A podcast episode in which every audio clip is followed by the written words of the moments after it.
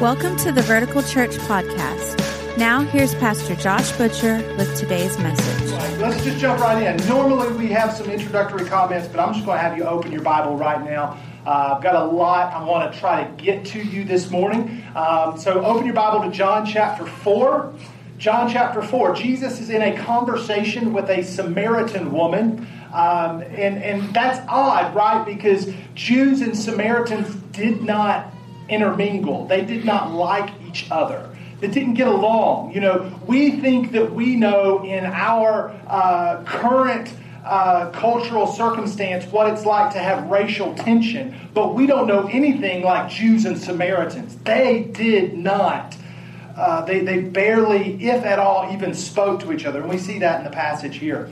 Uh, Jesus shows up at a well in this Samaritan village, and um, his disciples are gone. This lady comes by and he asks her for a drink in verse 7, John chapter 4, verse 7. Uh, he asks her for a drink and she's surprised because Jews do not normally speak to Samaritans. And she says as much. She says, You know, what are you even doing talking to me? And Jesus says, Hold up, girl. If you even knew who I was, you would have asked me for a drink not me asking you for a drink. I could have given you, and what he says, he says, living water, which is kind of this uh, reference to something that doesn't come out of a well in the ground, but something that kind of comes from the well of your insides, right? Like Jesus is kind of kind of zeroing in. He's targeted her for a conversation. And she responds, she says, I would like some of this water. Give me something, please. I want the water you're talking about. And Jesus says, Well, go get your husband. And she says, I don't have a husband. And he says, You're right. You've had five, and the dude you're living with now is not even your husband. Now, we don't know what that means, okay? A lot of preachers give her a really bad rep, but we don't know. Maybe she's had five husbands. They've all died on her, and some guy has just been gracious enough to take her in so that she isn't living on the streets. We don't know this, but because of our, our culture, we tend to think the worst, especially about female characters in the Bible. But we don't know her story. And so Jesus just says, Hey, go get your husband. She says, I don't have one. He says, I know you've had five, and you're living with a guy who's not your husband right now. So he sees something inside of her, whether it's sin or whether it's pain, we don't know, but he's he's talking directly to the thing in her that needs the living water, water that he can give, right? So, so he, he zeroes in on her, and then we're going to pick it up in verse 19. This is the biggest understatement of all time. She looks at him and she says, Sir, I can see that you are a prophet. Really? he just told you that you've been married five times and you're living with a guy. Like now you can tell that he's a prophet, but not only on that level, but we can see from our perspective, like, listen, you're talking to somebody who's a lot more than a prophet you're talking to Jesus, right? Like he is he is way more than just a prophet, but that's what she says. I can see that you are a prophet. And then we don't know, I'm, this is just me kind of trying to you know, get in the conversation and see what she's feeling, but it's kind of like she changes the subject. Right? Like, hey, Jesus, I want to talk about my living situation right now, so I want to talk about something different. She changes the subject. Verse 20. Our ancestors worshipped on this mountain but you Jews claim that the place where we must worship is in Jerusalem. So, Jesus, I don't want to talk about that. I want to talk about this. She changes the subject, and that comes that brings us to our key passage for the day. Uh, what, what, we're going to talk about. I want to see if you can pick it up if I just read it to you, okay? Uh, verse 21, Jesus replies to her. He says, Woman, believe me, a time is coming when you will worship the Father, neither on this mountain nor in Jerusalem. You Samaritans worship what you do not know. We worship what we do know, for salvation is from the Jews. Yet a time is coming and has now come when the true worshipers will worship the Father in spirit and in truth, for they are the kind of worshipers the Father seeks. God is spirit, and his worshipers must worship in spirit and in truth. We're going to talk about worship today. Did you pick up on that from the passage? It's this concentrated teaching Jesus has here on worship. Eight times in four verses, he says worship. And so, really, the question that we're going to kick off with this morning, if we're going to talk about worship, well, what is worship? Look, what is it? If we're going to talk about it, we ought to spend some time, right, just trying to define what we mean by the word worship? Well, in the Old Testament, uh, the Old Testament uses words like praise and, and adore and exalt and give thanks. And pretty much throughout the Old Testament, there is one kind of key idea of what worship is. In, in the Old Testament context, worship is to fall to the ground, to, to pros, may make sure I say this right, prostrate yourself. You've got to be careful with that word. To lay your face on the ground in front of somebody, touching your head, your forehead, to the ground. Matter of fact, I need a volunteer. I just you don't have to do anything. You just gotta have to stand up here. Somebody come up here real quick. Like don't everybody jump at once. All right, so anybody, just somebody start walking, right? Okay, there we go. All right, give it up for, I think that's Amber coming up. Okay. It's, Amber's my cousin, by the way, so this doesn't make it all awkward at all. Um, here's the picture of worship that we get in the Old Testament, okay? Here's Amber, here's me. I'm the worshiper. I come, I, I, I kneel down. I don't stop there. I get down on my face before her. Now, does this make you uncomfortable? Yeah, it should. It should, because anytime you see one person worshiping another person, it ought to make you uncomfortable. Because no person is worthy of this. Right? Jesus tells us over and over, the Bible tells us over and over, only God is worthy of face down on the ground, kissing your feet right? Thank you very much. See, that's all. Like that was really, really, really tough at all, right?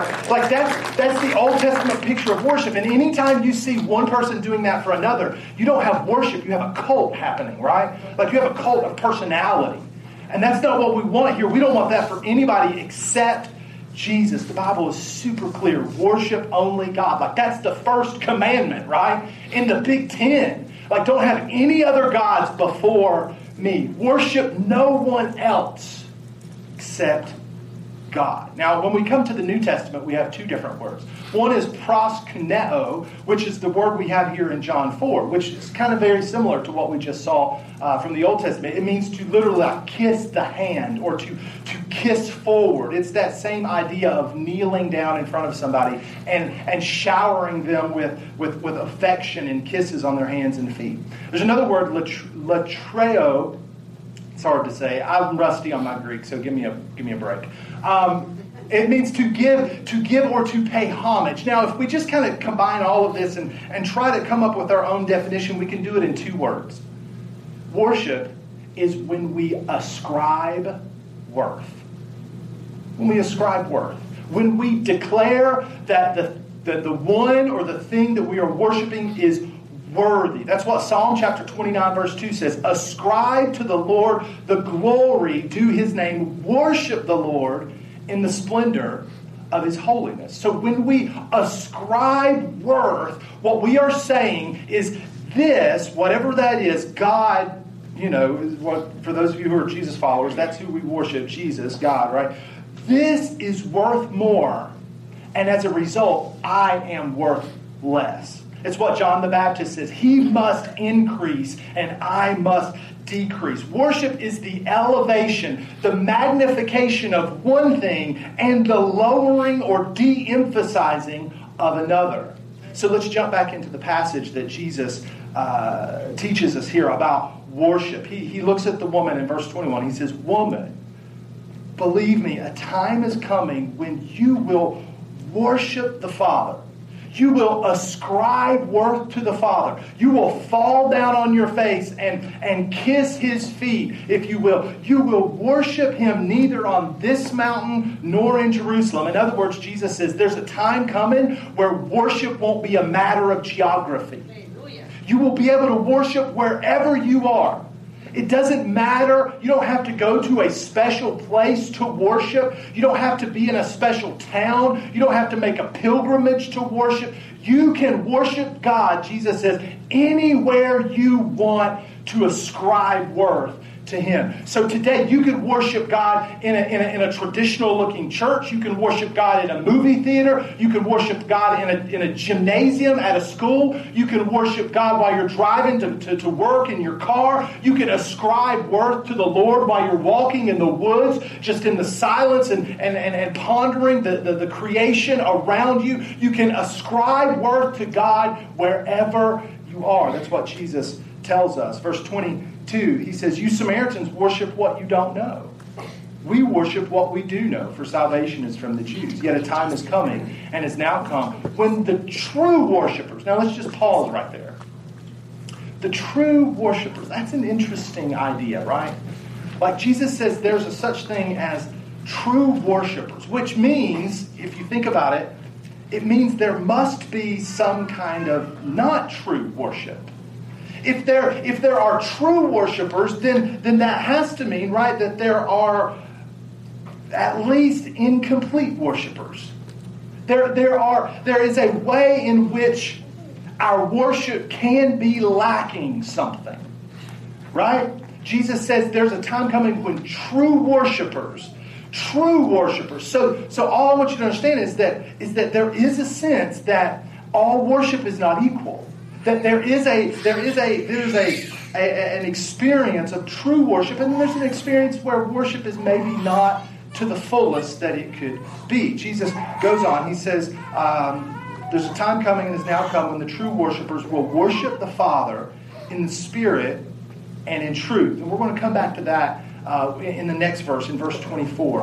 Um, what, what, I want us to see here is, is this next phrase. I want to zero in on this line for just a moment. For they are the kind of worshipers the Father seeks. Now, just think about that for a second. God is seeking people who will worship him truly. Whatever that means, and we're going to kind of dive into that in the next verse when we talk about spirit and truth, but just let that sink in. The all knowing, ever present, all powerful God who created the cosmos, who spoke life into existence, is seeking people. He's on the hunt.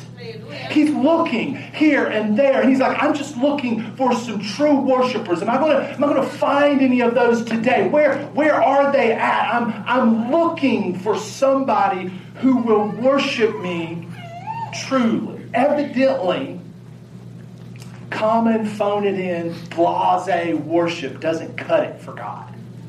He's seeking true worshipers. And there's some implications for that idea there's some implications. If God is seeking, he must be seeking for a reason, and there must be some, some uh, things that happen that, that, that worship brings in our lives if, if he is actively looking for people who will worship him truly. And the first one is this worship brings God himself.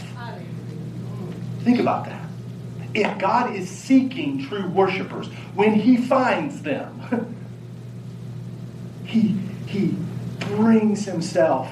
Now, Pastor Josh, I thought God was everywhere, right? Like you just said, He's ever present. You know, he's, yes, he's, he's, he's omnipresent. That's the word we would use, right? If, if we were going to try to really parse this out. Of course, He is. He is everywhere, absolutely. But there is a sense that God is here, like different than just He's everywhere. Like he is here now, moving and ministering and, and, and speaking. And, and there's this tangible kind of thickness to the atmosphere when God invades a space. Have you ever experienced that in worship? Anybody know what I'm talking about? I got at least one person over here. Meriton knows where I'm going, right? There is this, there is this reality, and I'm not just talking about, you know, you get chills and I got goosebumps, and when they changed the key of that song, my heart just sailed. Right? I'm not talking about that. Sometimes those sometimes those moments are really cool. They hit the high note, you know, and the tears start coming down, and that's awesome. What I'm talking about is real authentic adoration of Jesus Christ.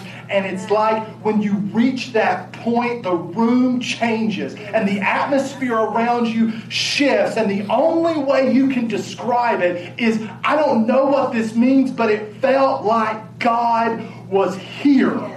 I know He can be there with you, but it's like He's here. It's like heaven opened up and God came down, and the prayer that Jesus prayed, that your will be done on earth as it is in heaven, was answered in that moment as this veil kind of pulled back and heaven invaded my reality. And it was different, and the atmosphere was charged by God.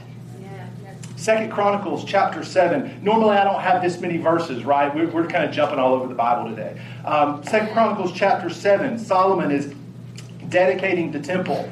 Um, they, God, God, had, God had deemed it appropriate for them to build um, a habitation for him on, on earth. Now, of course, God does not live in walls made by human hands, but, but uh, evidently, you know, God was okay with them building this temple, and he wanted to, to, to dwell in this place with his people. And so uh, Solomon, they finished building it, and now they're dedicating it. And just look at this and just think about how God can invade a space. Verse, verse 1 of chapter 7 When Solomon finished praying, fire came down from heaven and consumed the burnt offering and the sacrifices. And the glory of the Lord filled the temple. So, so how, I, am not, I'm not trying to dive into the metaphysical reality of what this was like. I'm just trusting that the author of Chronicles knows what he or she is talking about. And it was like there was something different. The atmosphere changed when Solomon finished praying and God came down. Yes. Verse 2 the priests could not enter the temple of the Lord because the glory of the Lord filled it. When all the Israelites saw the fire coming down and the glory of the Lord above the temple, they knelt. Look, remember what we said about worship, right? They knelt on the pavement with their faces to the ground and they worshiped and gave thanks to the Lord, saying, He is good.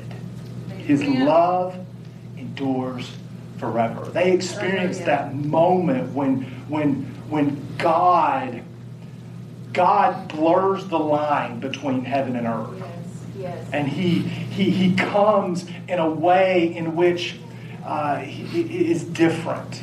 It's unique and it's special. And this is one of my dreams for our church that, that we would so everybody in the room would be on the same page and God's presence would come down and localize among us Oh, like that, that's the way I, that's the word I use often is that he, he localizes among us, and the glory of God is so thick that standing feels impossible. And the only thing you can do is face plant your, your, your nose on the ground in worship because you recognize that that in this time and in this space this this area has just just just been made holy and sacred and we are in the presence of God now, that might sound real strange to you, but just think for a second. How do we respond when we are in the presence of great men and women? Don't, don't you, if, if you, you might not be a fan of the president, right? You might not be a fan of President Obama, but if you had the chance to meet him, I can guarantee you wouldn't show up in pajamas right? You're probably not, and you shouldn't. You shouldn't do this for any human person. You're not going to, you know, face down on the ground, kiss his feet. But I bet you shake the man's hand, and I bet you look him eyeball to eyeball, and you say, "Mr. President, it's nice to meet you." Why? Because you recognize that, again, I'm not trying to get into politics. You just recognize that there is someone in the room greater than you are, who has more power than you are, and you are showing uh, honor and respect to that person. Now, take that to the infinite degree when you think about God. If God came in the room, how would you respond? Wow. If the creator of the universe walked through the doors and Jesus stood amongst us, would you just sit there with your hands folded? Staring at him? Or would you fall to the ground with tears streaming out of your face saying, You are worthy? I can't believe you showed up.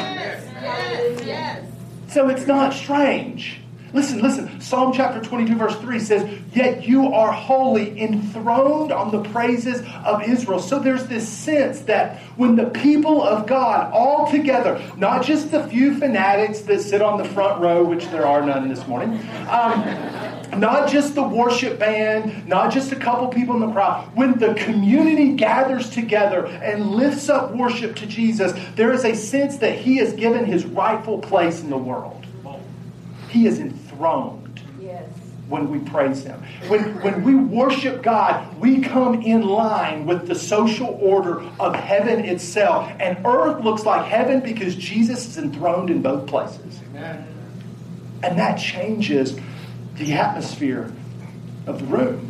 If worship brings God, then worship brings salvation. That's what Paul says in 1 Corinthians chapter 14, verses 24 and 25. He says if an unbeliever or an inquirer comes in while everyone is prophesying, and prophesying there does not mean everybody's predicting the future. Prophesying here means everybody's declaring the truth of God. Okay? Everybody's worshiping God in truth, they're declaring the truth of God. Listen to what Paul says happens.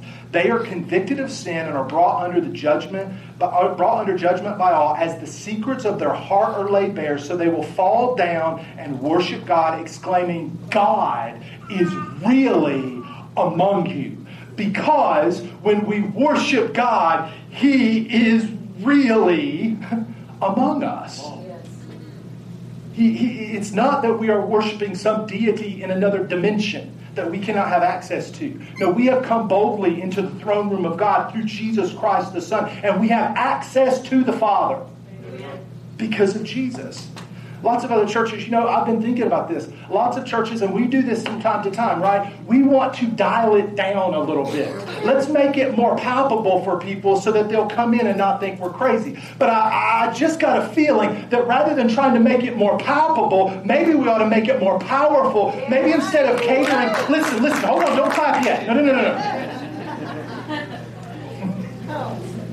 I am all for making sure our services make sense to people who are not Christian.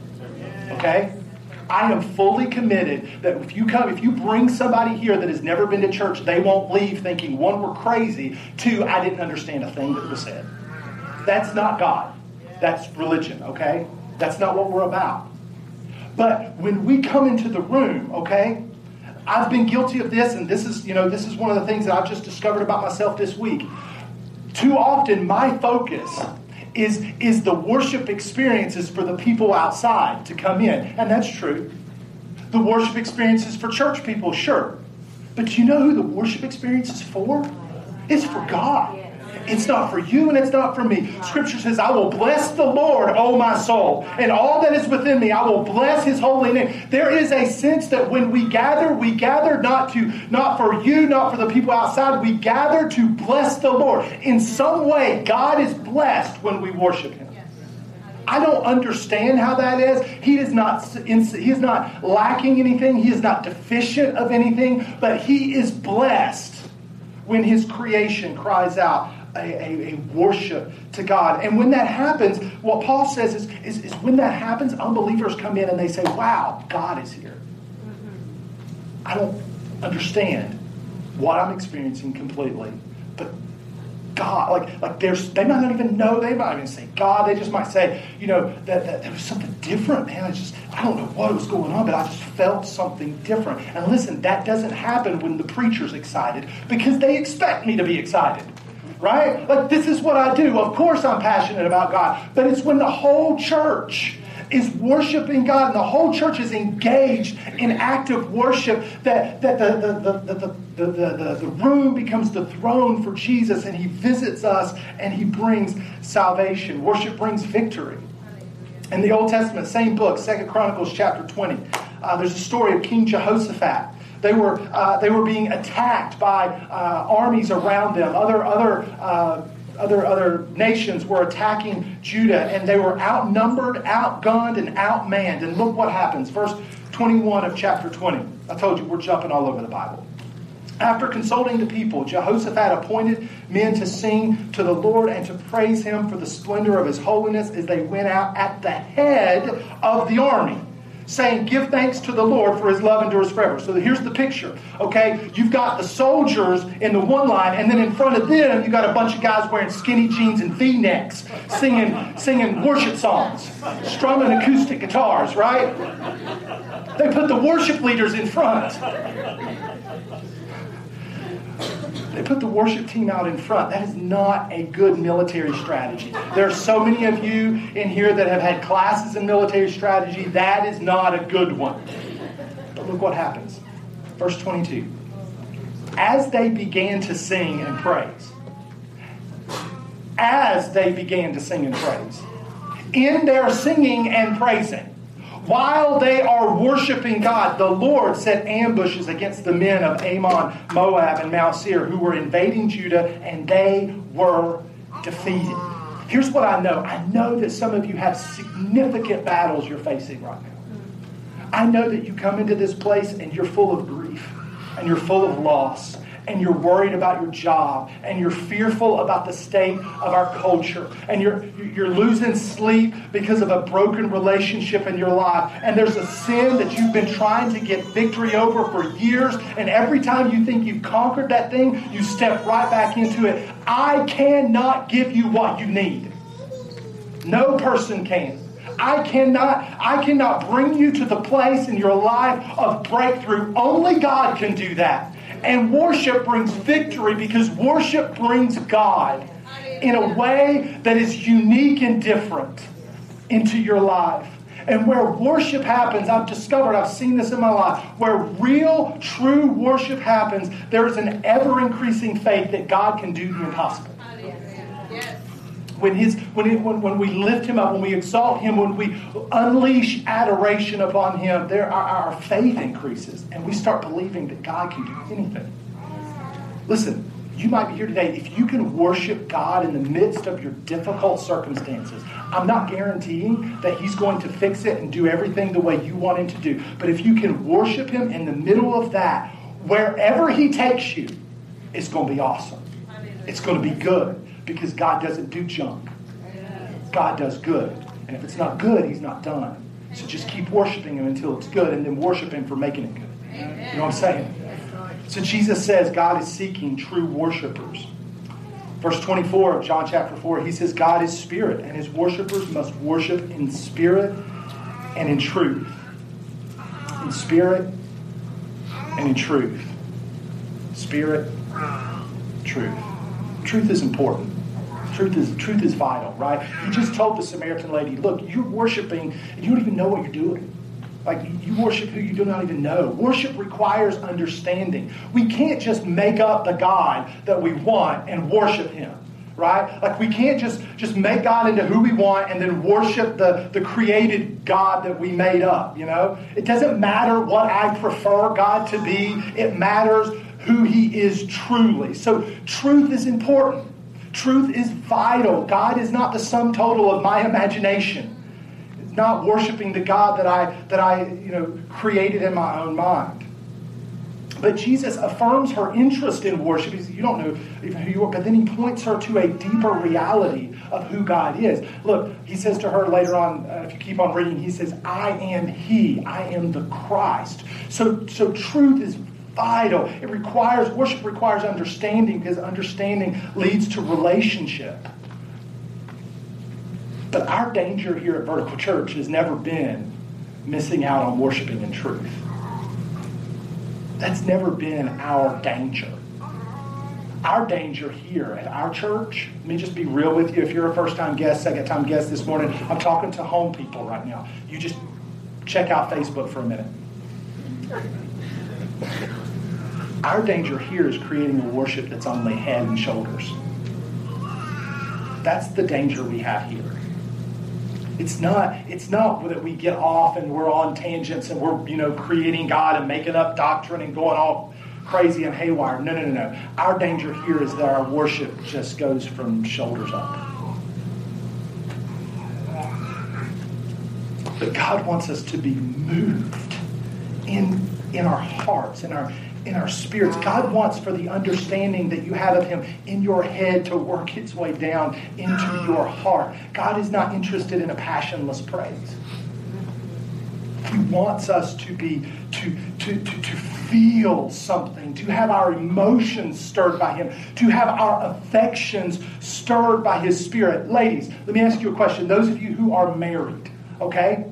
How would you feel if your husband got up on Sunday morning, came into you at 10 o'clock in the morning, kissed you on the cheek, and said, Well, it's 10 a.m., Sunday morning.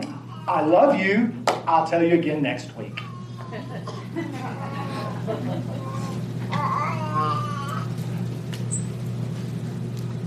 I'm married. My, my wife, she, for those of you who don't know, her name's Hope. She was standing, I think, on this side.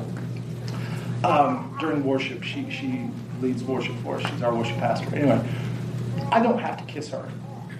Don't.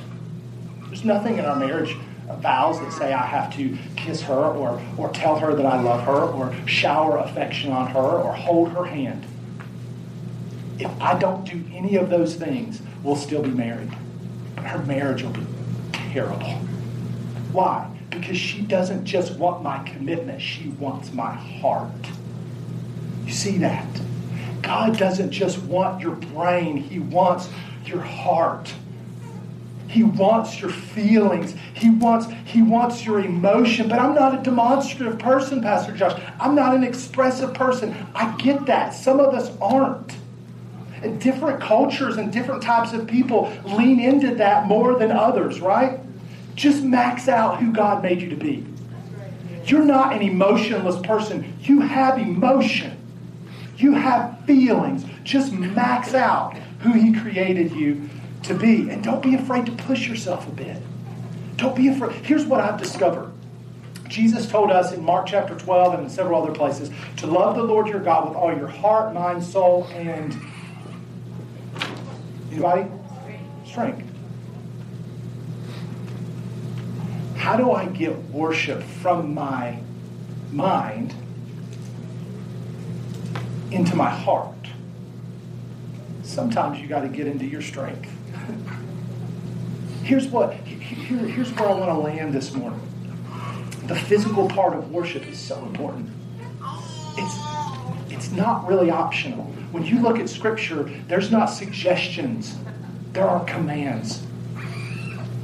Clap before the Lord, all you people. Lift up your hands in praise and worship to Him. Those are scriptures, those are not suggestions.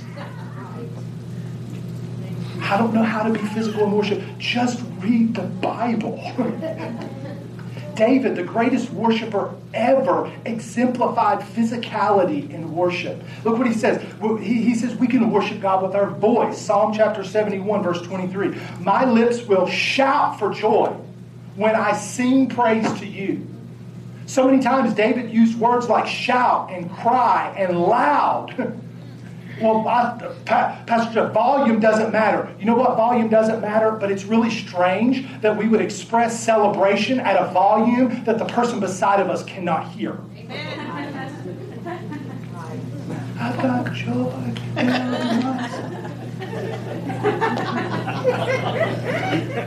You're singing about having joy down in your soul. Maybe you're singing. We're singing about having joy down in your soul, and you look like you're sucking on lemons, man. I'm just saying the two should come in line. That's all. Volume doesn't equal sincerity, but a lack of volume at the proper time does signal a sleepy participation. I've seen people get more excited winning a toaster at Tuesday night bingo.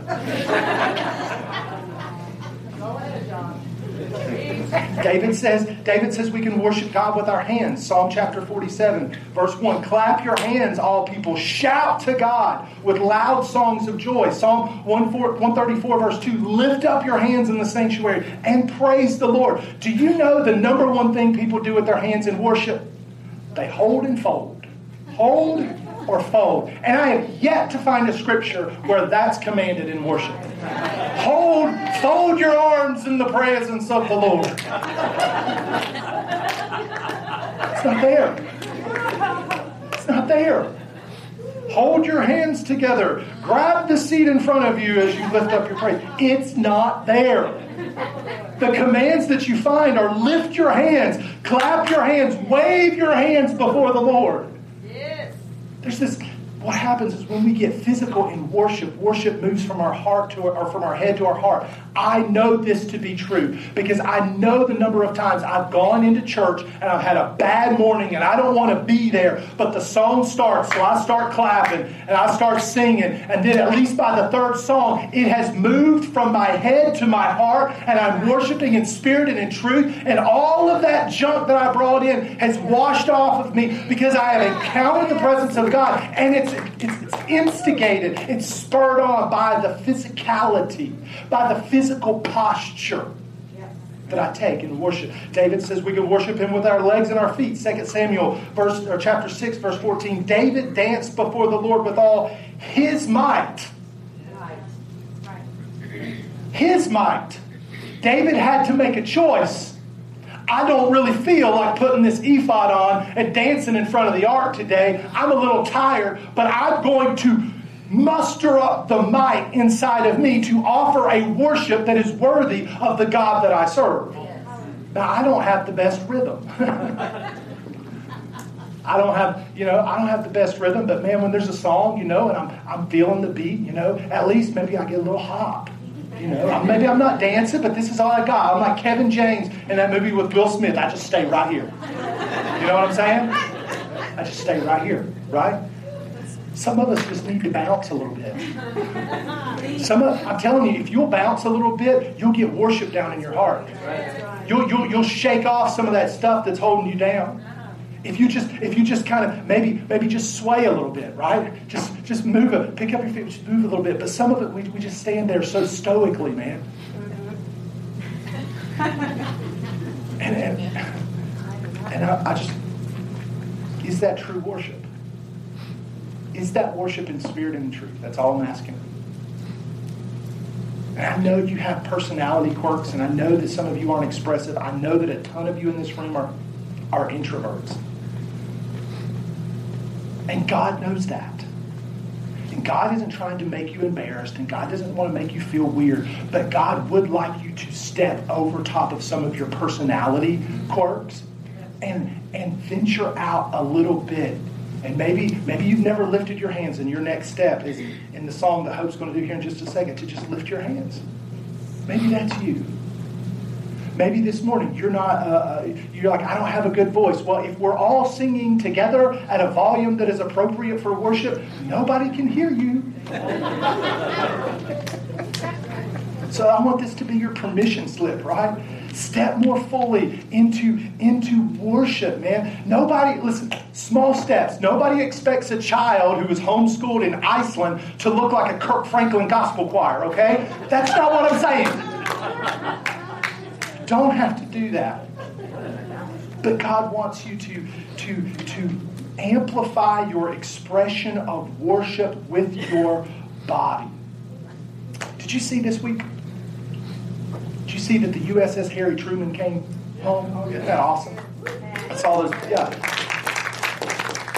I saw those pictures on Facebook. And um, WVEC, I believe they, I believe they Facebook lived the, the, the, the, the coming home, the homecoming. And man, those moments, right, they're like, they're so special. And you see, you see moms and dads and wives and husbands and, and little, little boys and little girls, and they're holding up signs for their parents, and they're, they're so excited to welcome home their sailor. And then when you see that moment, and, and, and you, you got to be cold hearted not to shed a tear at that moment, when you see the embrace and the shouts and the jumping and the crying and the laughing and, and the hugs, and, and nobody cares in that moment what onlookers think of such a display of extravagant emotion and physicality because their loved one is home. And there is love to be poured out upon this person. In view of God's extravagance to us in Jesus, shouldn't we be bursting at the seams? To get to church every weekend and say, God, I'm going to make my voice raw, singing and shouting your praise because I'm home. God, I haven't, I have, I've, I've been walking through hell this week and I'm finally stepping home and I'm, I'm encountering your presence. God, I don't care what anybody says because there's love to be poured come out. Come on, come on. Love to be poured out. Of course, church, church is more than worship, but if we fail here, nothing else matters. Worship is like a, a, a, a wood burning furnace in a factory. The work of the factory is not the fire, but if the fire goes out, the work stops. Brothers and sisters, it is upon us to keep the fire burning. It's not me, it's not Pastor Hope, it's not Pastor Brian, it's all of us. Offering a worship, a heartfelt outpouring of adoration Jesus because he is alone worthy of all that we have. So it would be pretty ridiculous to preach a sermon on worship and not wrap up by worshiping. So that's what we're going to do this morning. I want to invite all of you all over the auditorium to just stand with me. If you're physically able, would you just stand? And, and, and, and Pastor Hope's going to lead this song, and, and, it's a familiar song for our church. So you, if you've been here for a while, you probably know it. I want you to sing it. I want you to sing it like Jesus is standing right in front of you. Because He is. Through the Holy Spirit, God is here. And we can create a seat for Him with our praise. You've never lifted your hands, maybe today's the day. You, maybe, maybe you just want to start out at shoulder height, okay? Maybe you're maybe you've been keeping them down and you're like, okay, today I'm going to go shoulders. Maybe if you're comfortable with shoulders, you go one hand up or two hands up. Or maybe you just kind of open them both out and sing to the Lord. We've all heard of body language, right? Let your body communicate to God this morning. Would you sing this song, Pastor Hope? Thank you so much for joining us today. We always appreciate hearing how God is moving in your life. We all have a story to tell, and we'd love to hear yours. Please visit verticalchurch.tv and click on the little pencil icon called Amen Corner to tell us your story. Also, if you'd like to support the ministry of Vertical Church financially, you can do so by clicking the giving link at verticalchurch.tv. Thank you again for taking the time to join us as we point those far from God to life in Jesus.